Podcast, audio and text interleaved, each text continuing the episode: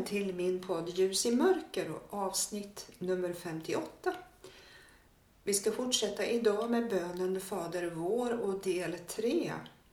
Och där har jag tagit upp Giv oss idag vårt dagliga bröd. Eller ge oss idag det bröd vi behöver.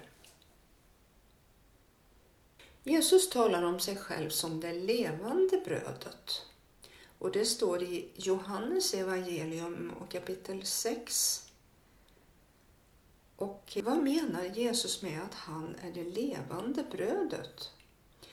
Jo, om vi tittar på den föregående versen, i vers 50, så står det det bröd som har kommit ned ifrån himmelen. I Gamla testamentet, när israelerna var i öknen under 40 år, så fick de bröd ifrån himmelen och det kallades för manna. Och det var ungefär som bröd kan man säga, som de samlade in och som de åt utav. Och det var en bild på Jesus, att han skulle komma ner från himlen, från Gud, Fadern, som det levande brödet som har kommit ner från himlen Jesus säger att det bröd som ger världen liv och den som äter det här brödet ska leva i evighet. Det står också i Johannes evangelium kapitel 6. Och den som äter av det brödet, säger Jesus, han behöver aldrig någonsin hungra. I första Korinthierbrevet kapitel 5 så står det om Jesus. Ty vårt påskalamm, Kristus, har blivit slaktat. Låt oss därför hålla högtid. Inte med ondskans och elakhetens surdeg, utan med renhetens och sanningens osyrade bröd. Sen mättade också Jesus tusentals människor med fisk och bröd. Det kallas för brödundret. Och han gjorde det vid två olika tillfällen. Han kunde göra det för att han är Guds son. Och när han välsignade maten, då blev fiskarna och bröden mångdubblade, så det räckte till så många. Och detta var ju också en förebild på att Jesus hade kommit till jorden för att mätta oss med livets bröd, honom själv. När Jesus och lärjungarna höll den sista påskmåltiden innan han blev förrådd i Getsemane örtagård så bestod den av lamm, vin och osyrat bröd, precis som de gjorde i Gamla testamentet.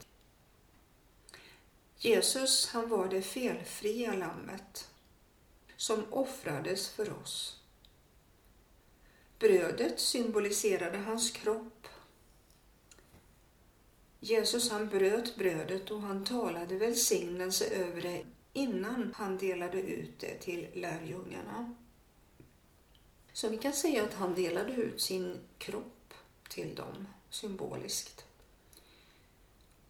Och när han bröt brödet så är det en bild på att hans kropp blev nedbruten på korset då han dog genom att ta din och min synd på sig och dö med den där.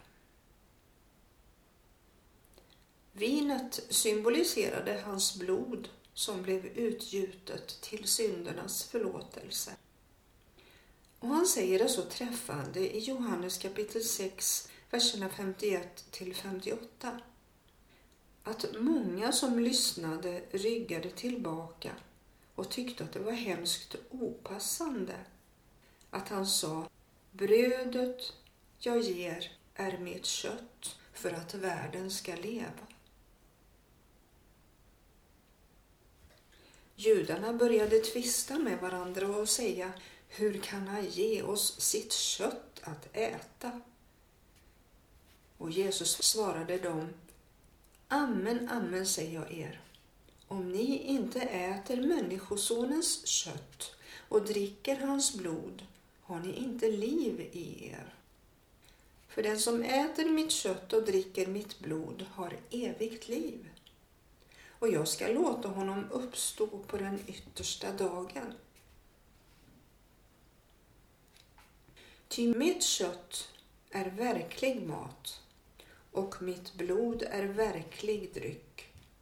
Den som äter mitt kött och dricker mitt blod förblir i mig och jag i honom. Och sen säger han, liksom den levande fadern har sänt mig och jag lever därför att fadern lever, så skall också den som äter mig leva därför att jag lever. För de religiösa ledarna var det som Jesus sa makabert, minst sagt. De som i sin lag förbjöd att äta och dricka blod, de ansåg att detta var rena rama kannibalismen. Nu undrar du säkert vad Jesus menar. Hur är det möjligt för Jesus att ge oss sitt kött, det vill säga sin kropp, att äta som bröd? Jo, att äta det andliga brödet det innebär att bli ett med Jesus. Vi blir det genom att tro på hans död och uppståndelse och genom att leva enligt hans vilja. Ett liv där vi är beroende av hans undervisning och kraften från Guds ande. Och Jesus talade ju inte om blod i vanlig bemärkelse han menade att hans liv måste bli vårt liv. Men de religiösa ledarna, de förstod inte den bilden. Och vi ska prata lite om nattvarden för att aposteln Paulus tar upp samma sak när han talar om den. Och det står i första Korintierbrevet kapitel 11, verserna 23 till 26. Och så här säger Paulus. Jag har själv tagit emot från Herren vad jag fört vidare till er. Han skriver alltså till församlingen i Korint. Den natt då Herren Jesus blev förrådd tog han ett bröd, tackade Gud, bröt det och sa Detta är min kropp som blir utgiven för er. Gör detta för att minnas mig. Och på samma sätt tog han bägaren efter måltiden och sa Denna bägare är det nya förbundet i mitt blod. Så ofta ni dricker av den, gör det för att minnas mig. Så ofta ni äter detta bröd och dricker denna bägare förkunnar ni Herrens död till dess han kommer, säger Paulus. Och på detta sätt gör vi det symboliskt. Vi äter hans bröd, det vill säga hans kött, och dricker bägaren, vinet eller vad du föredrar. Det går lika bra med saft. Tanken är att du gör det för att förkunna Jesu död som representerar hans blod som göts för dig för att du skulle kunna bli fri från synden.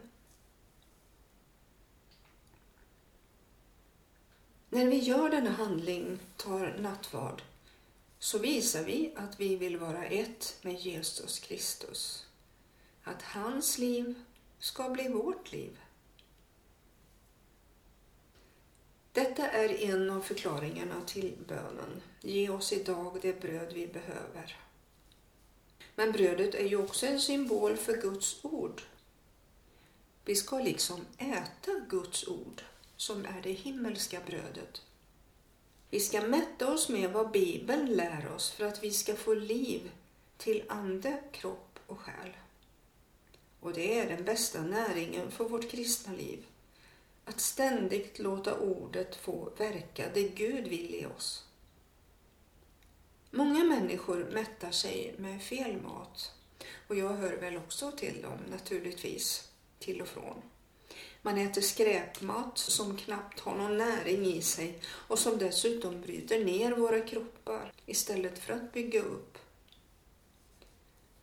Och många mättar sig också med den så kallade skräpmaten som media förut genom nedbrytande program på tv, dator och mobiltelefoner med mera. Det är inget som kan tillföra näring till vår själ och ande utan kan skapa oro, stress, ångest, mardrömmar och så vidare.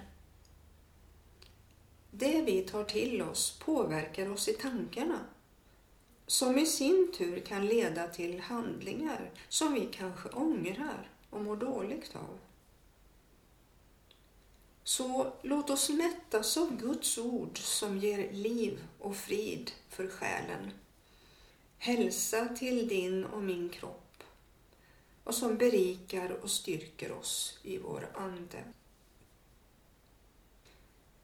Ytterligare en sida med Giv oss idag vårt dagliga bröd betyder att vi också ska få mättas med jordiskt bröd.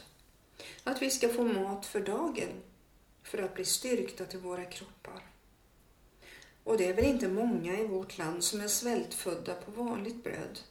Utan svälten handlar kanske mest om vår andliga brist på föda. Detta blev en lite längre utläggning av denna del av bönen Fader vår som handlar om vårt dagliga bröd.